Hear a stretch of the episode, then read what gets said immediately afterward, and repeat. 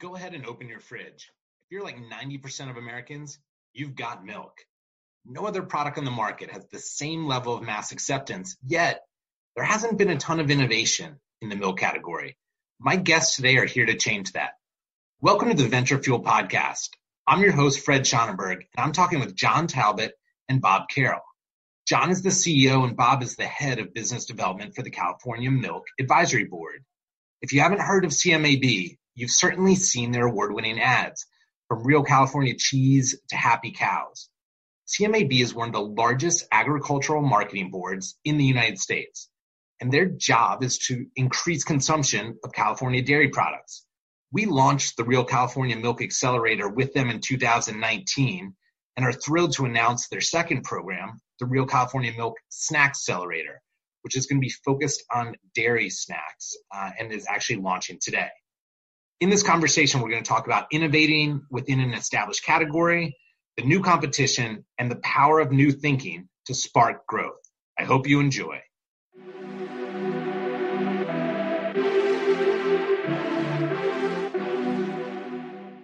Bob and John, welcome to the show.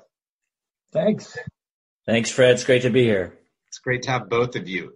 John, can you start off by explaining what an instrumentality of the state of California is. Uh, basically, what, what, what is the CMAB? Uh, probably one of the most unfortunate words in the English language. Um, well, you mentioned we are a marketing board um, and under the jurisdiction of the California Department of Food and Ag. Um, and how that works is that every dairy producer, every milk producer has to provide 10 cents for every 100 pounds of milk that they produce into a promotional fund. And so we get that 10 cents and the state of California watches to make sure we don't do anything bad with that money. So that's the instrumentality part.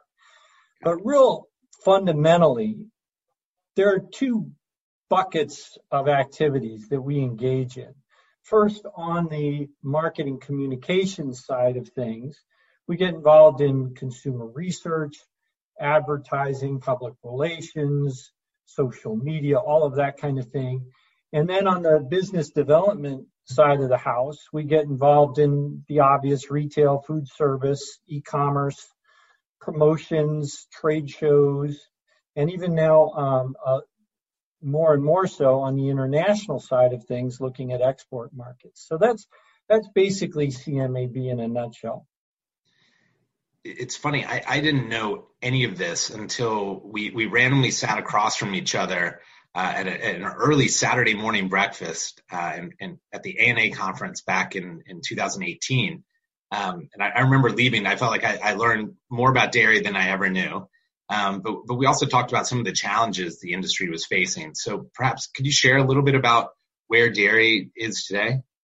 Sure. Well, first of all, dairy is a $60 billion category at retail. So uh, quite a significant part of grocery store sales. Um, but you know, if you ask people about dairy, the first thing that usually comes to mind is fluid milk. And typically people think, okay, well, fluid milk is declining. And yes, in fact, it has been declining pretty consistently for the last 30 or 40 years. And there's a whole lot of reasons for that. But the good news, which I'd rather focus on, is the fact that the rest of the dairy category is growing pretty significantly. If you look over that time frame, cheese obviously has grown tremendously, due in large part to the you know, success and popularity of pizza. Other things like butter. Butter is back. Butter is all of a sudden taking a, a lot of volume away from margarine. Um, yogurt's gone through a huge growth cycle. So you think about dairy as a whole, and it's actually still growing on a per capita consumption basis. So um, there's a lot there. Now, most recently with the whole COVID-19 situation, we've had some interesting challenges, uh, not the least of which was the closing of all the restaurants in the country. country. And restaurants and retail usually provided a fairly even split from a volume standpoint, about 50 50. Well, once the restaurants closed, all of that product demand got filtered through the retail channel and everything went haywire. And we had all kinds of problems with uh, getting inventory into stores and out of stocks and everything else. But, you know, fortunately, most of that has worked itself out now. And we're, um, you know, looking forward to getting back to a normal split, um, hopefully soon, between the restaurants and the supermarkets. Well, I'll never forget, you know, after that breakfast, uh, you know, we re-looped a couple a couple weeks later, and, and we started noodle with this idea of, you know, could we combine two of California's great natural resources, right? The the entrepreneurial spirit, which is sort of the world I live in of startups and Silicon Valley, uh, and the and the high quality sustainable dairy products, uh, which is your world. Um, I, I want to know, like John, at that point, where did you see uh, this all going? You know, again, it's we got a, a, great category here, great products, but there has not been a whole lot of innovation. Um, and it's the rest of the industry is taking advantage of that in many cases. So when you and I sat down and all of a sudden, you know, the ideas started spinning about somehow tapping into that tremendous, you know, entrepreneurial spirit here in California, um, it was just a natural. And and you and I had several conversations after that first meeting, and then lo and behold, uh, one morning, uh, Bob walked into my office and he was all excited. He had just been to a dairy farmer meeting the night before, and um, he had this great idea. And all of a sudden, these two things kind of met. But Bob has uh, Bob is uh, probably best to tell that that story. Yeah, thanks, John. Sometimes the timing of things just aligns perfectly. And you had given me Fred's business card, and I had never heard of Venture Fuel, but uh, I, you know, a few days pro- after that, I actually presented to a group of dairy farmers, and one in particular, Luciana Jonkman, called me the next day with just fired up and passionate about the opportunity for growth and innovation in fluid milk in particular. And she said, Bob, why don't we do something kind of like a Shark Tank where we bring in entrepreneurs and, and people who, um, you know, could think differently and, and maybe not be constrained by capital of that large companies have and everything else. And uh, the, the timing couldn't have been better because I was able to call Fred, and, and really that's how this whole idea was born. Well, I, I think it's interesting. I mean, you and I obviously worked very closely uh, with the, the Real California Milk Accelerator, which was sort of our first product innovation competition that we did last year. Um, would you mind kind of just summarizing that um, for, for people that don't know about it, as well as maybe give a little background on what it meant to the dairy community? Sure. Yeah, so John had mentioned earlier, but fluid milk has been declining pre-COVID anyway. It had been declining on a per capita basis in the U.S. since 1975. So, you know, a very large category, not a lot of gro- no growth and, and very little innovation. And, you know, we really saw that um, this sort of contest as a way to infuse life and infuse energy and, and spirit that entrepreneurs bring to the table into the category. And so, you know, when I first, when we first started this Fred, our first couple conversations, uh, you probably remember, I, my biggest fear was that we wouldn't have enough qualified applicants to, to be able to hold the contest. And, and lo and behold, we had dozens of people apply with really good ideas. And that first stage of judging became really difficult. But in the end, I think that the results that, that the contest brought to the category, to, to our dairy farmers, was, was exactly what we hoped for. An inspiration, a lot of energy. The dairy farmers who attended the final pitch event where the nine semifinalists presented were absolutely uh, encouraged and super, super excited about the potential for the, for the future. Really, many of them said it was the most exciting dairy event that they had ever attended in their lives. These are multi-generational family farmers. And so today, you know, we have a, a winner who's about ready to launch in the next month or so, Bears Nutrition. They're launching into a test market. And then of our nine semifinalists, eight of them today are still pursuing their ideas. We're still in contact with them, helping them.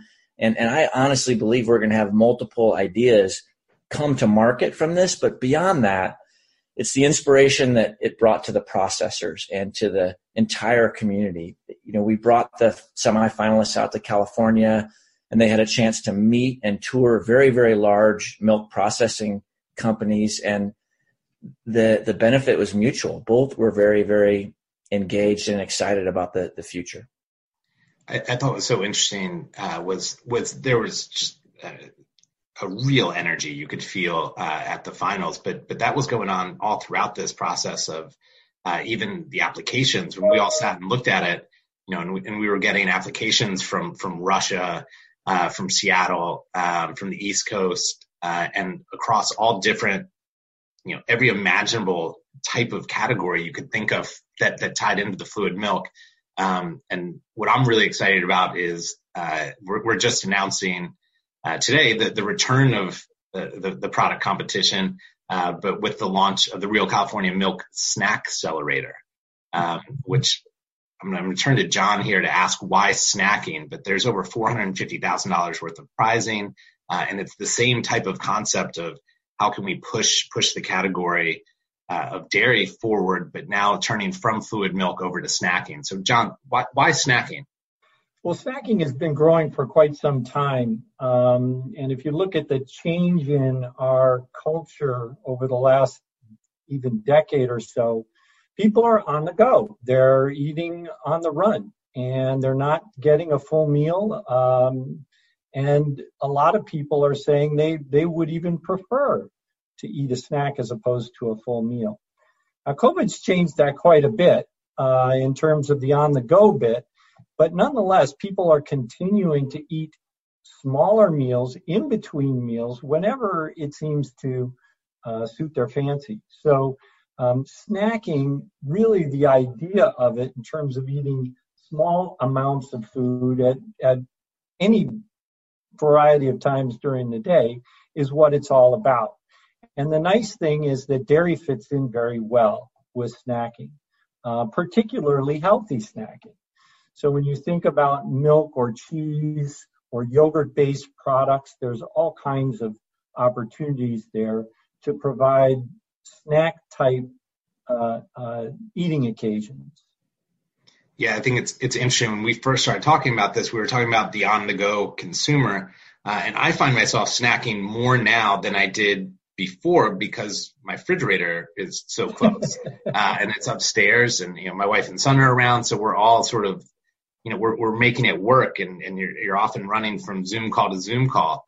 Um, so I think there's almost more of an opportunity, um, and, and you can control what you're snacking. Um, but what I love about this is, is what a wide canvas uh, it can be. I mean, you mentioned yogurt and cheese, but there, you know, ice cream, and then as we saw with the first competition, founders are going to come come up with things we've never thought about, uh, uh, which is which is the most excite, exciting thing for us. Um, and, and Bob, I'm curious, what what's different about this year's competition versus the the first milk accelerator? Um, you know, what what type of companies are you are you hoping to discover? You know, you you hit on one of the key points. Really, is that by talking, but when you think of the dairy categories, they they really almost all could fit into snacking in some way or another, and this really broadens the competition a lot. It, it brings um, certainly a lot more potential applicants, larger applicant pool to the table. And, you know, one of the areas that we're really excited about is, uh, is Hispanic snacking as well, Latin inspired snacks. You know, California is really the home and, and the epicenter of Hispanic cheeses and cheese making. And it's, uh, it's an area that I think there's a lot of opportunity. Um, but, you know, just in general, I, I think that it, it is such a great fit because dairy has not only great taste, great nutritional value, uh, but it's also great value in general. And, and I think, you know, as, as consumers are looking for options for snacking now, all of those things are important and probably more important than ever. So it's just, it, it really is a great fit. And, and back to your original kind of concept of bringing the entrepreneurial spirit of California together with California, the largest dairy state in the country, it, you know, the sky's the limit. I think I'm like you, most excited to see the ideas that I would have never dreamed of. I think I'm actually most excited to taste uh, what comes out of this. yeah. I'm getting hungry with the, our, our conversation, but um, Bob, I'll, I'll, stay with you. Like, what did you what did you learn from uh, this, this, innovation journey? Uh, so, if you went back to to, to your previous uh, career, maybe at, at Kraft, um, what about innovation did you learn from this, and and would you invest in this type of, of program moving forward? Yeah, absolutely. You know, kind of comparing and contrasting, you know, companies like Kraft, large companies, you know, they're they're super connected with the consumer, great market insights and incredible resources, great people, great teams. Um, but they're also just the nature of a large company. Things are going to move more slowly, and and I think that a lot of times that sort of environment of a large company, you know, over time processes are put into place that can almost slow down innovation. It's, you know, a mistake is made and a new process is, is engaged. Whereas with this competition, these entrepreneurs are laser focused on their idea. They don't have multiple layers of, of approvals and they don't have, you know, multiple attorneys and, and everyone else to get through to get an idea to market. And, and they are in a lot of cases, you know, waiting for the product to get to market until they start getting paid. So yeah. that's also a good motivator. Absolutely. Um, John, what, what about you? You know, what did you learn from this process? And if you're back in, in your Pepsi days, uh, how, how might this sort of innovation mindset or startup competition have helped, helped you grow the business? Well, first of all, as, as you know, Fred, it's, it's often a, a matter of numbers. You just got to keep trying a lot of different things and then eventually something sticks. But even a big company which and again pepsi was a fairly small marketing department um, we didn't have the people to go out after you know 20 30 different ideas. Um, we would pick a few and try and develop those. But again the the the odds are against you you know when it might be one in ten that actually makes it you need to be looking at 10 or more ideas at the same time. And so this kind of a, a program enables you to get exposed fairly quickly and inexpensively with a lot of different ideas. And then you, you pick the ones, as Bob said, you know, and we had a hard time narrowing down to the finalists last year, but they were all great ideas. So we felt, you know, really good about that. And again, it would have been much harder to go through that same process at a big company. So again, the ideas are out there. We just have to find a way to tap into them. Yeah, I thought it was it was really interesting that we we ended up adding a spot uh, to last year because there were so many good applications that we had to had to we couldn't narrow it down even further. Uh, and then there there was some tension there at the finals, uh, figuring out who was the winner. I mean, there there were three that we were we were all really tight on, uh, which which was a good problem to have and really exciting. And Fred, you sort of solved that problem by uh, by just saying at the end, "Why don't we just add a slot?" yeah, yeah, definitely on the the semifinals. I was like, we could just include them in, uh, let them keep fighting for it. Uh, but yeah, it, it, was, it, was, such a fun process, and I'm so excited to to jump into it this year. And I think the snacking category is going to just open up a whole world of of opportunities well, Bob and John, thank you so much for joining us today. Really appreciate it. Well, thank you. Thank you, Fred. Really enjoyed it.